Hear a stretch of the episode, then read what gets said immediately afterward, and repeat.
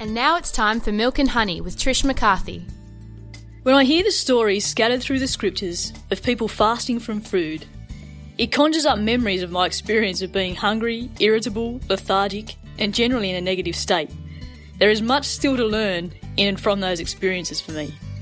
However, on a daily basis, if when you haven't eaten in a while you feel jittery, irritated, snappy, foggy, it's usually an indication that the foods you have chosen to consume may need to be evaluated, as they're having a considerable impact on the amount of sugar or glucose in your blood.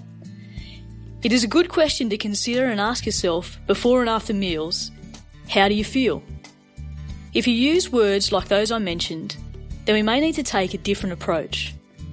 Another good indicator, although simple, is the notion that before a meal you would feel hungry, not famished, starving, irritable, and after a meal you should feel not hungry, satisfied, ready to take on the world, and renewed energy. This result comes from eating the right kind of food, ones that stabilise your blood glucose level without high peaks and low dips, at the right time. Try to include a small amount of protein at each meal. Meat, nuts, good serve of veggies with every meal, even breakfast. Seriously, try it. You'll be pleasantly surprised. And a small amount of natural fats, avocados, coconut products, eggs, and nut butters. Being tired, irritable, and generally in a negative state is not how our Creator designed us to travel through life.